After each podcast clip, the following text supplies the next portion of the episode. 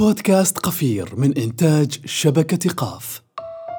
آه، أتاهم مبنى من سلطنة عمان وذكر هو من السلطان قابوس طيب الله ثرى قال لي آه، أنا أريد أن أتعلم اللغة العربية أريد أن أتلذذ بقراءة القرآن الكريم. قلت له عجيب.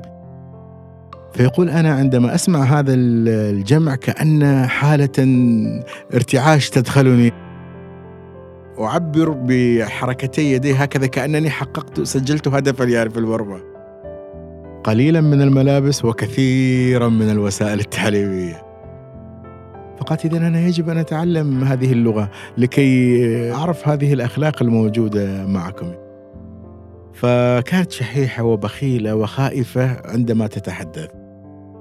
أنا حزين جدا لأنني لن أشاهد أحدا يحتفل بإجازاته بعضهم يقول أنا كنت في مكان وشاهدت حرفا عربيا كتب بطريقة فأحببت أن أعرف كيف يكتب هذا الحرف. كم مرة فكرت تهدي أحد الأصدقاء بس احترت إيش تهديه أيا كانت المناسبة. من اليوم ورايح ما لازم تفكر لأنه نقشة توفر لك خيارات مصار وكميم رهيبة. ادخل على موقع نقشة الإلكتروني نقشة OM dot com واستخدم الكود الخاص ببودكاست قفير Q A F double E R وخذ لك خصم 15% حياكم الله واهلا بكم في حوار مع ضيف آخر ملهم، حابين نذكركم بالاشتراك في البودكاست من أي تطبيق تسمعونا من خلاله عشان توصلكم حلقاتنا أول بأول. يلا نبدأ لأنه حلقتنا هذه المرة بنتكلم فيها مع عثمان السعدي وهو معلم لغة عربية للناطقين بغيرها. يتحدث بعفوية عن تجاربه في بريطانيا وبروناي مع الدارسين للغة العربية من الأجانب ومواقف أخرى. هذه الحلقة هي الجزء الأول من حوارنا.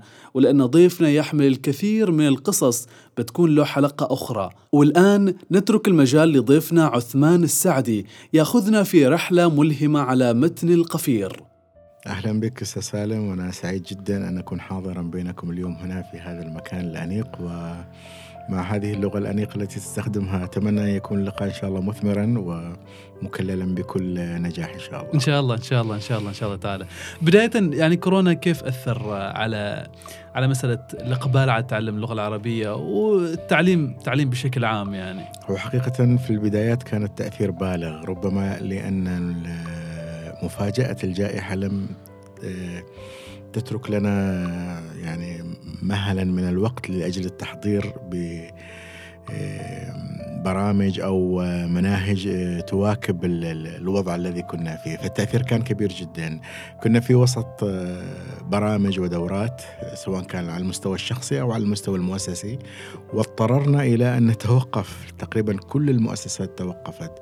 ربما أعرف أن الوضع في بعض المعاهد الخاصة كان وضع سيء للغاية لأن آه، اضطرت بعض المعاهد إلى أن تتخلى عن أساتذة وأساتذة أصحاب خبرات طويلة جدا ولكن للأسف يعني أصبحوا باحثين عن عمل فالتأثير كبير جدا في على مستوى اللغة العربية. هو هو هو هو, هو في تغيرات كثيرة صارت خصوصا على مسألة التعليم إحنا نتكلم عن التعليم. آه مرك مرك بعدين نصور؟ خلاص تمام هذا المصور بياخذ بعض الصور لاحقا إن شاء الله. آه وإحنا نتحدث عن التعليم يعني صارت هناك تغيرات وتحولات كبيرة آه أثناء الأزمة تحديدا.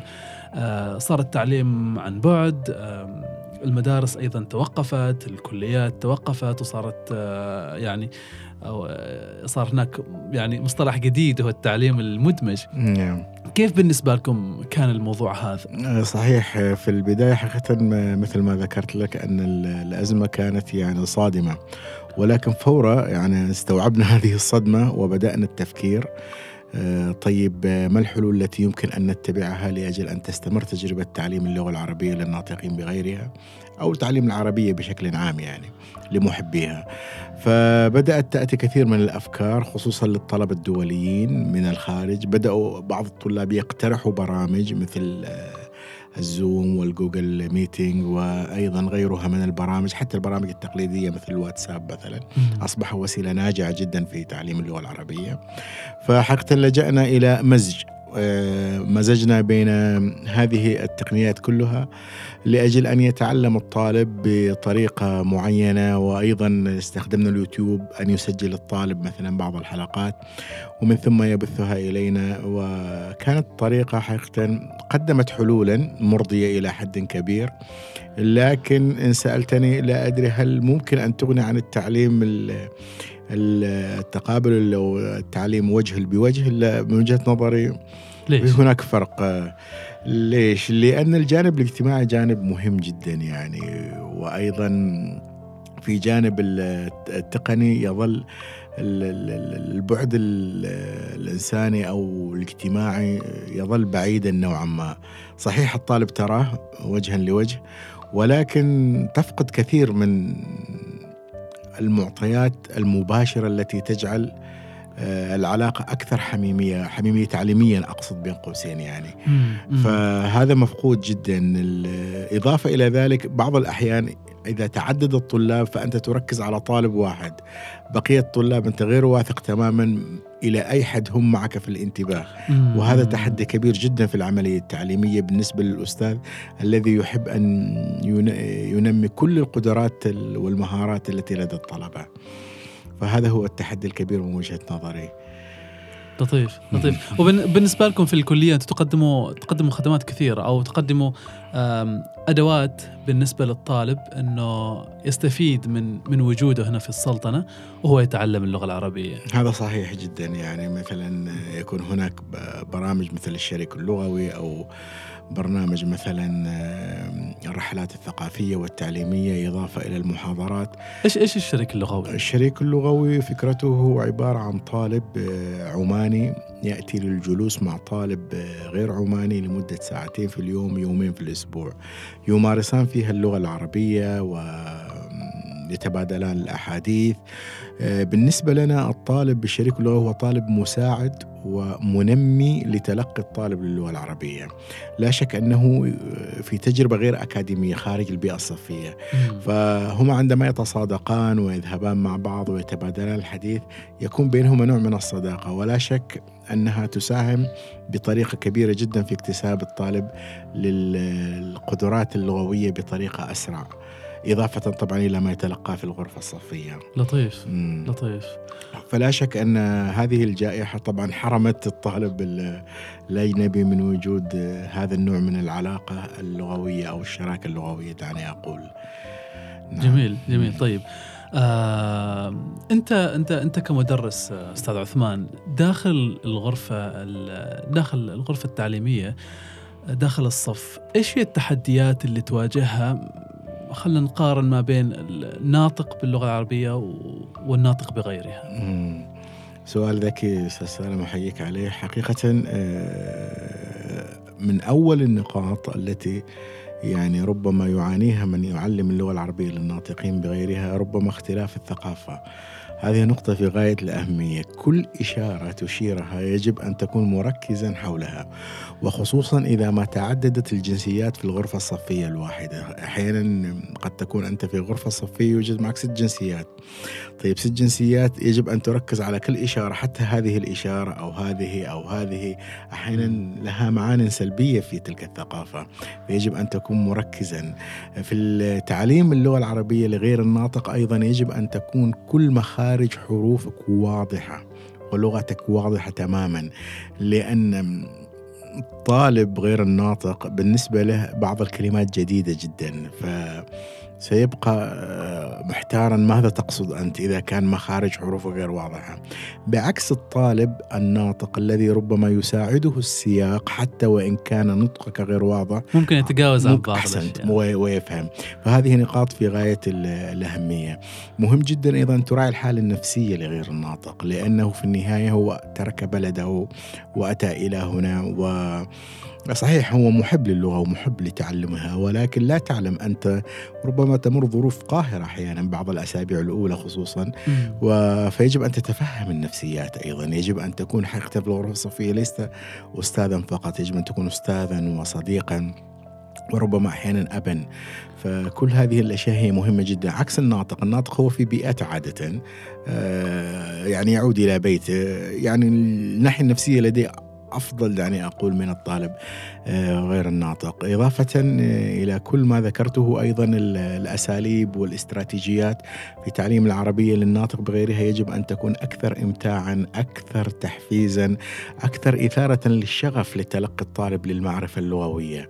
آه، ربما لدى الناطق هذا محتاج ولكن إن مهما كان المقدار الذي تقدمه للناطق يجب أن يكون أكثر مع غير الناطق. تقريبا هذه هي أبرز الفروقات التي يمكن أن نجملها في هذه العجالة يعني في تعليم العربية للناطقين بغيرها. جميل. إيش قصة مجلة ماجد؟ مجلة ماجد هذه إحدى الاستراتيجيات كما ذكرت لك سابقا كانت لدي طالبة وهذه الطالبة حقيقة أفغانية ووجه لها التحية الآن ولكنها هي تدرس في جامعة ديكن الأسترالية. وفي الحقيقة هي كانت تتعلم عن بعد وربما في الإنتاج الأكاديمي هي رائعة جدا ولكن في المحادثة لأنها لم تتعود الحديث مع عشرة طلاب باللغة العربية فكان بالنسبة لها تحدي كبير جدا. فكانت شحيحة وبخيلة وخائفة عندما تتحدث. وبالنسبة لي كان كنت قلقا كيف ممكن أن أرفع مستواها في المحادثة. فاخترعت شيء اسمه الحديث الحر والحديث الحر كان كل طالب يتكلم لمدة دقيقتين في الغرفة الصفية. ومن ثم آه، الدقيقتان اللتان أعطيتهما لهذه الطالبة كانتا غير آه، يعني بالنسبة لها تحدي كبير. كيف يمكن أن أتحدث أنا في هذه اللغة الصعبة جدا؟ وأنا في داخلي أيضا كنت أحمسها وأسمع إليها وهي تتحدث. صحيح أني لا أفهم كل شيء لكن كنت أشجعها لكي تتحدث. ولكن في داخلي سؤال كيف يمكن أن أقدم لها حلا لكي تتكلم اللغة العربية بطريقة جميلة وسهلة؟ وكنت راجعا كنت أنا من المصنعة فراجع من المنح إلى المصنعة وأفكر ماذا يمكن أفعل. فأنا أعبي البنزين شاهدت مجلة ماجد. فقلت هذه المجلة ممكن أن تكون هدية لها وبعد ذلك تأخذ مواضيع صغيرة منها وتعيد إنتاجها شفويا. ولكن كيف ممكن أن أقوم بهذه الخطوة دون أن أحرجها؟ فاضطررت أن أشتري ثمان أو عشر مجلات بين الوطن عمان الشبيبة ماجد الأسرة زهرة الخليل وكل هذه المجلات اشتريتها ثم وزعتها بين الطلاب وبطريقة فنية أعطيتها هي هذه المجلة مجلة ماجد. وتفاجأت فعلا في اليوم الثاني أن هذه الطالبة ترفع يدها تريد أن تتحدث أول طالب يعني. في العادة كانت تقول دعني في الأخير.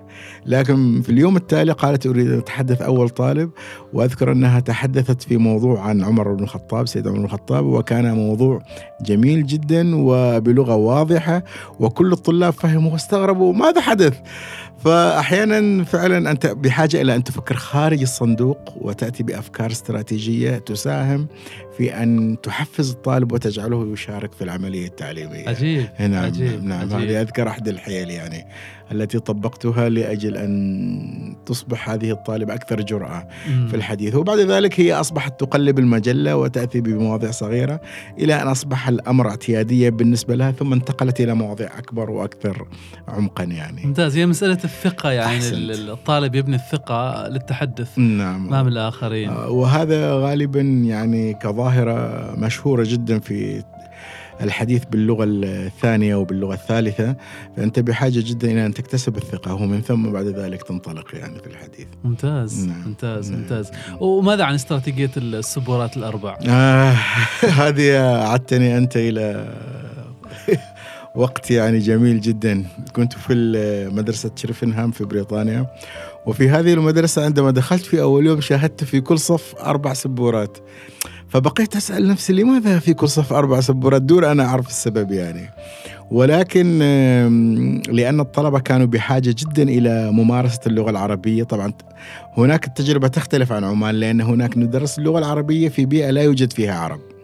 فأنت بحاجة إلى أن تنوع في الاستراتيجيات لكي يمارس الطالب اللغة العربية دون أن يشعر بالملل.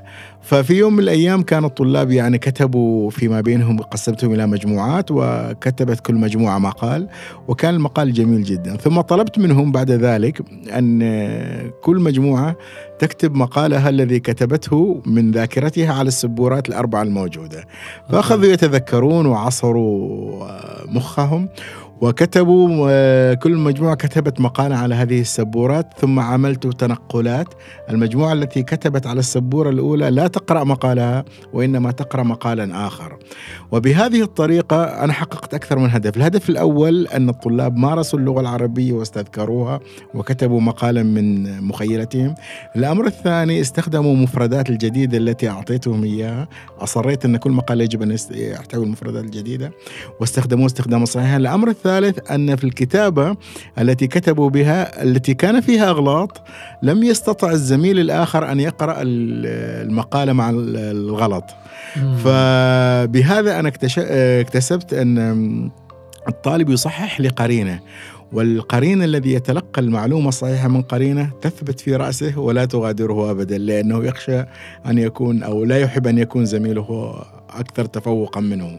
فتقنية السبورات الأربع صراحة من التقنيات الجميلة التي أحببتها جدا صراحة. رائع رائع. وفخور فيها نعم. كيف كانت تجربتك في بريطانيا؟ والله تجربة رائعة. حقيقه أنا ذهبت إلى كأستاذ زائر في هذه المدرسة مدرسة شرفنهام آه، لتعليم اللغات وكان فيها تدرس أكثر من لغة وكانت أشبه بجامعة الدول العربية لأن يوجد فيها أساتذة. وجه لهم التحية الآن من الأردن ومن سوريا ومن المغرب ومن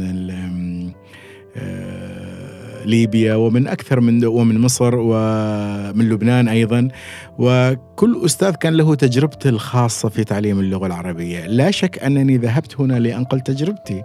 وواجهت بعض التحديات أحيانا لأنهم هم تعودوا أن يدرسوا العربية في بيئة ليست عربية، فلهم استراتيجياتهم ولهم طرقهم. ولكنني دافعت عن استراتيجياتي دافعت عن طرقي التي أثبتت آه، جدواها حقيقة والدليل بعد ذلك آه، ما عندما أتى الطلاب يشكرونني ويقولون نحن سنحاول بل أني أذكر طالبة جاءتني وقالت أنا سأكتب رسالة إلى الإدارة من أجل أن تطبق استراتيجياتك في هذه المدرسة. حقيقة شعرت يومها بالفخر جدا والتجربة أستطيع أن أقيمها أقول آه، أنها حقيقة كانت فرصة لإثبات الذات. كانت فرصة لإثبات الذات نعم. و عندما شاهدت بعد ذلك تعليقات الطلاب وردود أفعالهم عرفت آه، أنني أسير في الطريق الصحيح يعني. فأنت أحيانا بحاجة إلى أن تثبت ذاتك آه، وربما تتزود بمزيد من الفرص. لأن كما أخبرتك استراتيجية السبورات الأربعة لم أذهب بها. هذه تعلمتها من البيئة. آه، فأنت أحيانا عندما تعيش في بيئة لغوية معينة وتدرك ما يحتاجه الناس لا شك أنك ستضيف في حقلك. المهم أن تؤمن بقدراتك، أن تؤمن أنك قادر على العطاء، أن تؤمن بالرسالة التي أنت تحملها وهي رسالة التعليم العربية يعني لتكون مفتاحا للعالم ف حقيقة يعني أشعر أنني كنت موفقا جدا حقيقة في تلك التجربة وسعيد بها وأتمنى أن تعود يوما ما ممتاز نعم نعم ممتاز جدا نعم. نعم. وماذا عن ذلك الطالب آه، لقاك آخر في آخر يوم نعم نعم. حقيقة أنا اكتسبت من الطالب الأفغاني نعود إليها أن عندما يحقق الطالب إنجاز وهذا الإنجاز صعب جدا بالنسبة له للطالب يعني. يجب أن تشعره بحق بحجم الإنجاز. يجب أن تعيش معه فعلا أنه إنجاز. فكان مما تعودت عليه أن أعبر بحركتي يدي هكذا كأنني حققت سجلت هدفا يعني في المرمى فكنت أحتفل مع الطالب الذي يجيد الكلمة وربما القصة جميلة هنا أذكرها. كان لدي طالب حاولت معه أن ينطق كلمة اشتباكات بطريقة صحيحة ولكنه مصر أنها اشتكابات. يا ابن الحلال اشتباكات؟ لا. اشتكابات. وعندما نطقها أول يوم بطريقة صحيحة احتفلت معه. فهو عندما شاهد آه، حجم فرحتي بتلك الإنجاز بذلك الإنجاز الذي حققه فكأنه في داخله قال لا أريد أن أخيب هذه الفرحة التي لدى الأستاذ. فيجب أن أستمر في نطقها بطريقة صحيحة لكي هو دائما يشعر بالسعادة. عندما كنت في بريطانيا الفكرة نفسها كنت دائما عندما يحقق هذا الطالب آه، الذي كان متاخرا قليلا انجازا فكنت أحتفل معه مع كل إنجاز يحققه. ففي آخر يوم وأنا أترك المدرسة هو أتى إلي وقال لي أنا حزين جدا لأنني لن أشاهد احدا يحتفل بانجازاتي يعني فهو حقيقة يعني شعرني بالفخر أنني كنت أستخدم هذه الطريقة التي راها هو أنها ناجحة جدا ومشجعة جدا في تجربته مع اللغة العربية. لما تقترب أي مناسبة وتقرر أنك تكشخ بمصر جديد أو كمة جديدة تلف على ستين ألف محل أبشركم اليوم وانت في مكانك ادخل على موقع نقشة الإلكتروني نقشة OM dot com بتلاقي أحسن الخيارات وأجودها. وإذا استخدمت الكود الخاص ببودكاست قفير R بتحصل خصم 15% جميل جميل جميل. آه كانت لك أيضا تجربة في في بروناي. نعم. نبغاك تأخذنا في هذه التجربة من البداية. نعم تجربة بروناي هي تجربة حقيقة الواحد يعني يفخر بها كثيرا جدا من التجارب التي يفخر بها. آه، بدأت الحكاية أن طلاب أتوا إلينا من سلطنة بروناي وكانوا درسوا معنا اللغة العربية. وطبعا درسوا بطريقة مختلفة لأن نحن نستخدم الطريقة التواصلية الطريقة التي يكون فيها الطالب هو محور الدرس ليس هو مجرد متلق للمعلومة وإنما يتلقى اللغة العربية من خلال التجربة والممارسة والتطبيق. فهم أحبوا هذه الطريقة جدا وعندما رجعوا أخبروا عنها المسؤولين هناك ووجهوا لنا دعوة من خلال هذين الطالبين وذهبنا أنا ولدي زميلة وجه لها التحية. فعندما ذهبنا إلى سلطنة بروناي كنا ندرب تقريبا 400 مدرس آه، لمدة أسبوع. ونبدأ من الثامنة صباحا إلى الرابعة عصرا. كما قلت لك الوقت يبدو طويلا جدا لكن لأنه لا نعمل نحن فيه. نحن مجرد مرشدين مجرد مثيرين للتساؤلات. وبعد ذلك الطلاب هم الذين ينتجوا هم الذين يتحدثوا هم الذين يتكلموا في هذه الحالة الأساتذة كانوا طلابا يعني. فنقلنا لهم ما يقارب من أكثر من 32 استراتيجية تعليمية مثل البرلمان النصي مثل السبورات الأربع مثل الأسئلة الثلاثية يعني. ف ومثل برامج إلكترونية مثلا من سيربح المليون وغيرها من البرامج التفاعل التي أخذناها.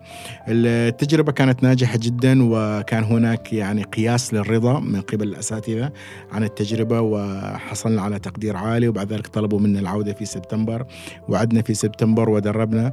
ومن ثم وجهوا لنا عرضا حقيقة لأن هناك اللغة العربية معهم. بالنسبة لسلطنة بروناي اللغة يعني يحملون مشروعا كبيرا جدا في نشر اللغة العربية وفي أن تكون اللغة لها مكانة عالية وتحصل على دعم حتى من سلطان البلاد هناك من سلطان بروناي فمن ثم وجهوا لنا دعوة لأن نعمل في سلطنة بروناي طبعا نظرا لارتباطنا هنا بمهام وظيفية تعذر علينا الذهاب ورغم ذلك البروناويون أصروا على أن يذهب عماني ليمارس هذه المهنة هناك لأنهم شاهدوا نجاعة الأسلوب والطرق والاستراتيجيات المنفذة. وبعد ذلك ترشحنا لهم أستاذين إن شاء الله نتمنى أن يقود هذا المشعل وأن تستمر التجربة العمانية تجربة رائعة تجربة مثيرة لل للفضول لمن يهتم بتعليم اللغة العربية وتعلمها. جميل جميل جميل. هذا يقودني إلى سؤال إيش هي دوافع الناس حول العالم لتعلم اللغة العربية؟ بالنسبة لكم أنتم في كلية سلطان قابوس والله سؤال مهم جدا. دوافع كثيرة منها دوافع وظيفية لأجل أن يحصلوا على وظائف آه، سواء في السلك الدبلوماسي أو وظائف في سلك التعليم في تلك البلاد. يعني جاءنا أكثر عن آه، دارس. هو يسعى أن يكون أستاذا للغة العربية في بلده. آه، فأسباب وظيفية. هناك آه، أسباب دينية. يعني منهم من يريد أن يتعلم اللغة العربية لأجل أن يفهم القرآن أن يفهم معاني الحديث النبوي الشريف أن يفهم المسلمين الذين يتحدث منهم وماذا يقول في الصلاة والتعبد. وهنا في الأسباب الدينية أتذكر قصة جميلة عن الأستاذ من من تطبيقية نزوة. هو أستاذ في الستين بالعمر وجاءني قال لي أنا أريد أن أتعلم اللغة العربية أريد أن أتلذذ بتعلم القرآن الكريم. بقراءة القرآن الكريم. قلت له عجيب يعني. يعني الهدف والسبب صراحة نبيل جدا جدا. هو عندما جلست معه وقيمته هو لديه لغة عربية ولديه مستوى لكن قال أنا أريد أن أتلذذ فهو يريد تركيز على البلاغة تركيز على جانب متقدم آخر يعني. هناك أيضا من يطلب وهو كبير في العمر ويسكن في مسقط وتخيل أنه يأتي من مسقط إلى نزوة أستاذا في الكلية التطبيقية وبعد ذلك يأتي إلى في المساء ليدرس معي وبعد ذلك يعود إلى مسقط فكنت صراحة أكبر فيه رغم عمره الستين يعني عمره رجل كبير لكنه محب للغة العربية ولتعلمها لأسباب دينية كما ذكرت هناك أيضا من يسعى إلى تعلم اللغة العربية لأنه معجب بمنطقيتها وهذا شيء غريب جدا. يقول أن اللغة العربية لغة منطقية منطقية جدا في قواعدها في تركيبها في الاشتقاق فيها. يعني الكلمة الواحدة قد نشتق منها أكثر من كلمة وهذه الكلمة أيضا لها معنى. على سبيل المثال كتب مثلا الجذر كتب نشتق منه كتب وكتاب ومكتبة وكاتب و وهكذا إلى نهاية ومكتوب. فيرى أنه جميل جدا ومن التجارب أيضا من الأسباب التي لا أنساها آه، سبب لأستاذ من آه، تقنية نزوة هو يدرس له الإنجليزية ويقول أنه ما عاش في بلد إلا وتعلم لغته. فلأنه في عمان واللغة العربية هي اللغة العربية الموجودة فيجب أن يتعلمها. هو درس في اليابان وتعلم اليابانية درس في كولومبيا وتعلم الكولومبية درس في كوريا وتعلم الكورية وهكذا الآن في العربية. ولكنه كانت طريقة تعلمه غريبة ومذهلة. كيف؟ فهو قال لي أنا أعطني الأساسيات كيف ممكن؟ ما هي الأساسيات مثلا في اللغة العربية؟ وهي طبعا الاسم والفعل والحرف. وبعد ذلك انطلقنا كيف ماذا يمكن أن نكون من الاسم والفعل والحرف؟ فأنتجت له جملتين الاسمية والفعلية. قال أنا يكفيني. أعطني الآن أهم مئة فعل في اللغة العربية ثم غاب عني ليومين وأتاني وقد كون تقريبا عشرين جملة وكلها صحيحة و عدا بعض يعني الملاحظات واعطيته إياها. وبعد ذلك أصبح متمكن قال أنا يكفيني هنا هذه الأساسيات تكفيني إذا احتجت شيء سأعود إليك. فهو بغض النظر يعني عن مدى تمكنه أو لا ولكن هنا أتحدث عن أن المنطقية أحيانا في اللغة العربية التي تساهم في توليد آه، جمل صحيحة فالرجل يعني أخذ الفكرة وأخذ يقرأ بعد ذلك بلغته. الإنجليزية عن القواعد وانطلق في هذا المجال. بحاجة إلى استماع لا شك وسيصبح متمكنا إن شاء الله في اللغة العربية. فهذه تقريبا هي أهم الأسباب التي تدفع. هناك أيضا من ربما يتعلم اللغة العربية لأنه عجب بالخط العربي. يعني بعضهم يقول أنا كنت في مكان وشاهدت حرفا عربيا كتب بطريقة فأحببت أن أعرف كيف يكتب هذا الحرف يعني. فقادته هذه التجربة إلى أن يتعلم اللغة العربية وأن يصبح متمكنا فيها يعني. سيدة عجوز أذكر هنا أسترالية تعلمت اللغة العربية آه، لسبب يعني عجيب صراحة أرى. بعد أحداث العراق آه، وما حدث في العراق من وهاجر كثير من اللاجئين بعضهم ذهب إلى استراليا.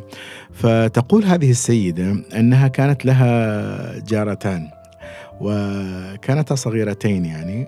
فمرة هي قادمة وتحمل أكياسا كثيرة فركضتا لتساعدها في حمل الأكياس. فهي تقول يعني أنا ظننت أنهما يريدان المال بعد أن يساعدان يعني. آه، فحملت الأكياس إلى الشقة معها وبعد ذلك خرجتا فقالت تعال أعطيكم ما قالت لا لا نريد نحن في ديننا يجب أن نحترم الكبير يعني. فقالت أي دين أي لغة هذا أنتم من أي مجتمع؟ فقالوا نحن من العراق وديننا الإسلام وكذا. فقالت إذا أنا يجب أن أتعلم هذه اللغة لكي أعرف هذه الأخلاق الموجودة معكم يعني. فهذا السبب لا أدري أدرجه تحت أي سبب لكن بالنسبة لي أرى الأخلاق يعني. الأخلاق أيضا أحيانا قد تقود إلى تعلم اللغة العربية وهذه من القصص التي لا أنساها قصة عجيبة حقيقة يعني. إضافة إلى ذلك البعض لغرض الزواج يعني مثلا يكون من القصص التي مرت علينا أكثر من شاب عماني قرر أن يتزوج بنساء مثلا من إيطاليا أو من أي دولة أخرى فيقترح على خطيبته أن تأتي وتدرس اللغة العربية وتعيش في المجتمع الذي هو يعيش فيه لأن الكلية توجد في مجتمع في الداخلية مثلا. فعندما تأتي هذه المرأة وتعيش في هذا المجتمع وبعد ذلك تعود فلديها الفرصة لتفكر هل الاقتران بهذا الشاب هو خيار جيد أو أنه خيار غير جيد بناء على معيشته. وهذه قصة حقيقية أحكيها لك أنا.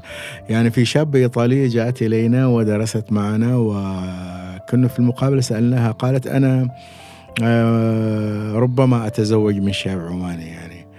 ففي النهاية بعد ذلك بعد أن عاشت تجربة وأعجبت بالمجتمع وباللغة وب- وتقدمت في اللغة قررت أن تتزوج بالشاب. وهما الآن متزوجان ويعيشان في عمان يعني لن أسمي المنطقة. ولكن هذه من القصص التي أيضا قد تدفع إلى تعلم اللغة العربية وهي من الأسباب الغريبة حقيقة يعني. ربما نسميه سبب اجتماعي. إذا نستطيع أن أقول ديني وظيفي اجتماعي أخلاقي أسباب كثيرة قد تدفع.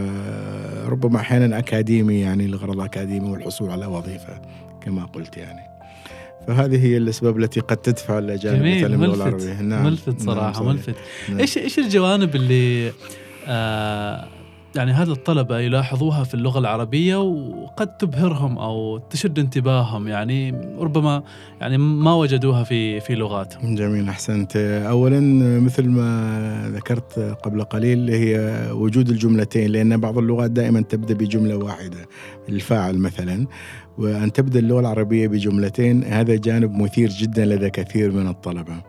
ال- الأمر الآخر الجانب الاشتقاقي أو العنصر الاشتقاقي في اللغة العربية أن تكون كلمة واحدة وتتكون منها مجموعة كلمات أيضا هذا جانب مثير لدى كثير من الطلبة ويحاول بعض الطلاب بعد كل درس أحيانا يأخذ له كلمه واحدة.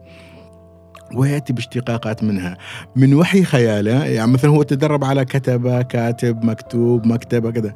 فيأخذ كلمة ويبدأ يعمل خزنة خزينة خازن ثم يأتي يسأل هل هذه الاشتقاقات صحيحة؟ وياخذها كتدريب كتدريب للعقل يعني. هذا الجانب المنطقي من اللغة أحيانا يسحرهم ويبداوا يقلبوه ويجربوا فيه. فإن نجحت الطريقة يبدأ يسعى عن المعاني بعد ذلك. وهي تبقى لمن يحب منطقية اللغة هي الجانب المنطقي من اللغة دائما يسحرهم ال- أحيانا الصرف ال- الجانب التصريفي ووجود أوزان للقلة وأوزان للكثرة. هذا أيضا جانب ساحر في اللغة العربية لدى كثيرين. أيضا المفاعيل المفعول المطلق مثلا معنا ضربته ضربا أو ضربته ضربتين أو ضربته ضربا مبرحا مثلا. هذا الجانب ووجود هذا التفصيل الدقيق لكل آه، مصدر ممكن أن نستخدمه أيضا هو جانب ساحر اللغة. ولكن أذكر هنا قصة حكاها لي الدكتور داود يعني من تشيك من الجمهورية التشيكية وجه له التحيه إذا كان يسمعنا. فالدكتور داود يقول أنا بدأت أتعلم اللغة العربية لأنني سمعت جمعا سحرني وهو الجمع فعل على وزن فعل مثل دب دببه فيقول أنا عندما أسمع هذا الجمع كأن حالة ارتعاش تدخلني يعني والرجل حقيقة فعلا أنا الآن لا أستطيع أن يعني أنقل لك كيف يشعر هو عندما يتكلم عن هذا الجمع.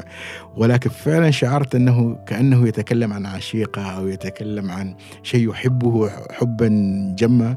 ومن ثم أحيانا هذا نوع النادر من الجمع وهو على فكرة قل- المفردات قليلة في اللغة العربية على هذا الجمع.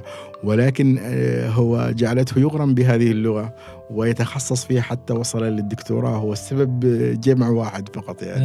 هو أخذ اللغة كمادة اختيارية اول ما سمع هذا الجمع عشق اللغة يعني. وهذا عجيب جدا. ربما نحن العرب لا نلتفت إلى هذا الجمع يعني نسمعه عادي. لكن أن يكون أجنبي ويعشق هذا الجمع إلى هذا الحد شيء غريب صراحة جدا. ال- البعض أحيانا ربما يعجب برواية وهذا شيء غريب في الأدب. يعني ال- الأدب العربي أحيانا ساحر جدا يعني كأن يكون مثلا قصة ألف ليلة وليلة. بعضهم يعني لأنه قرأ هذه وربما بلغته الأم قرر أن يدرس العربية ويرى في العربية أنها لغة ساحرة، لغة شاعرية، لغة فيها كثير من ال- من إثارة العواطف فيقرر أن يدرسها يعني.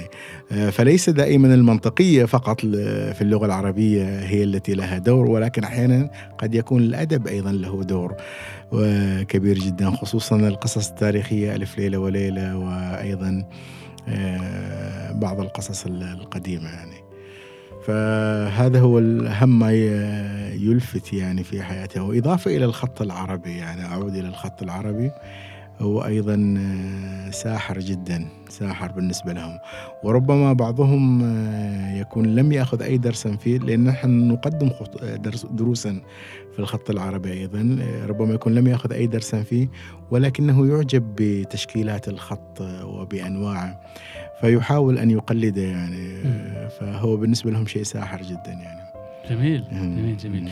أريد أعود إلى نقطة ال- تجربتك في بروناي وبعد ذلك رغبة الحكومة البروناوية إنه آه، يكون يكون بين الخبراء عندهم في اللغة العربية شخص من عمان أو متخصص من عمان.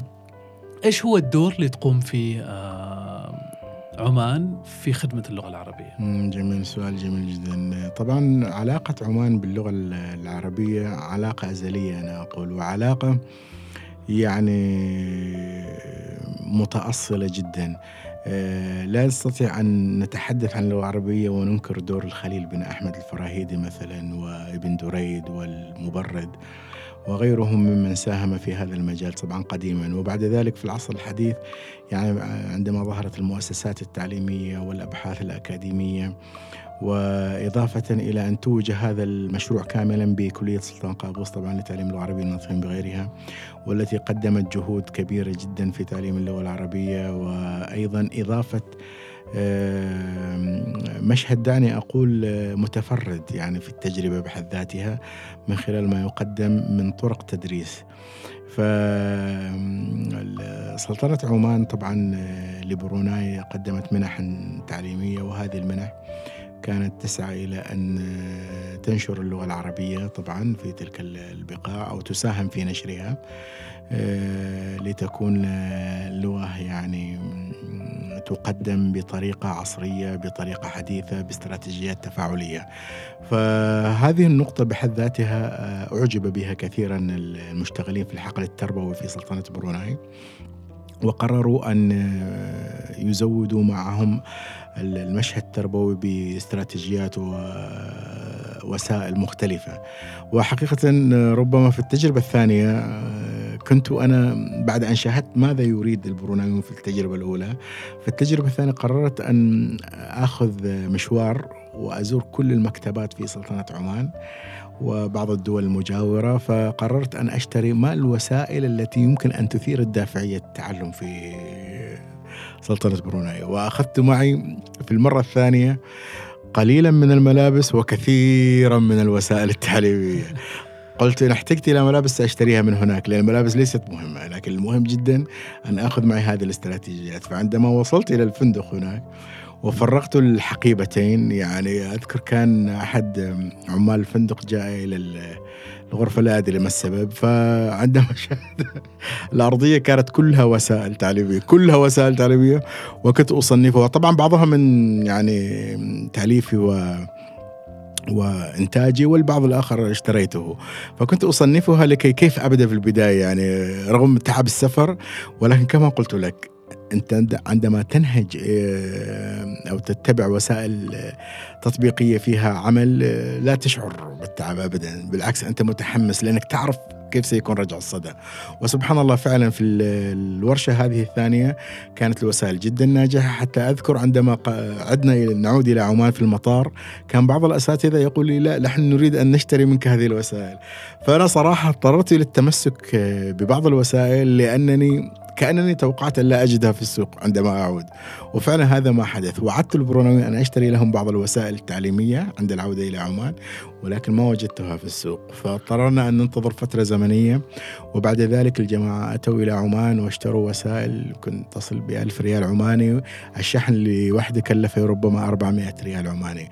هذا دليل على أن كل ما من يعمل في حقل اللغة العربية ويجتهد فيها ويقدم وسائل آه، لها سوق والناس تطلبها وتكون آه، ناجحة جدا آه، أذكر الكرة والحروف أو تركيب الجمل وغيرها من هذه الوسائل لاقت رواجا كثيرا في تلك الدولة يعني وأصبحت ناجحة جدا.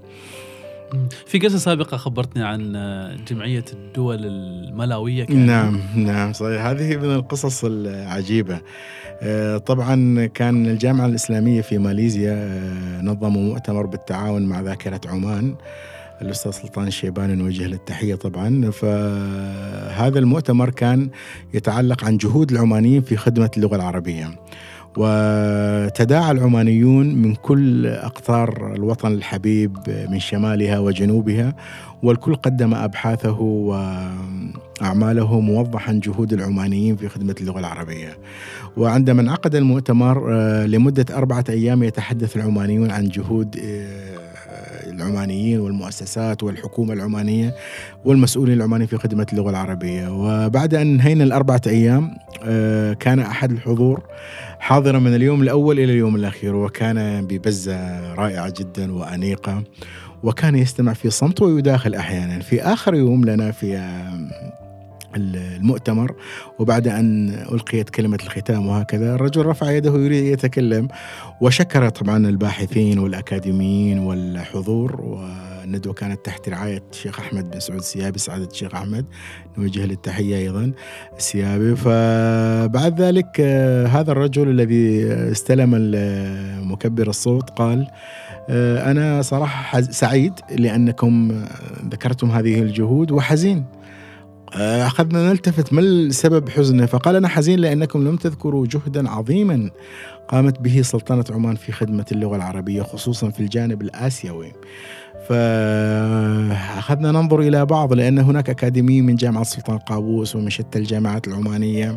وكما ذكرت من الشمال ومن الجنوب ما هذا الجهد الذي لا نعرفه كلنا يعرف جاء فقال هو أنهم في جمعية اللغة العربية لدول الآسيان في سنغافورة وماليزيا.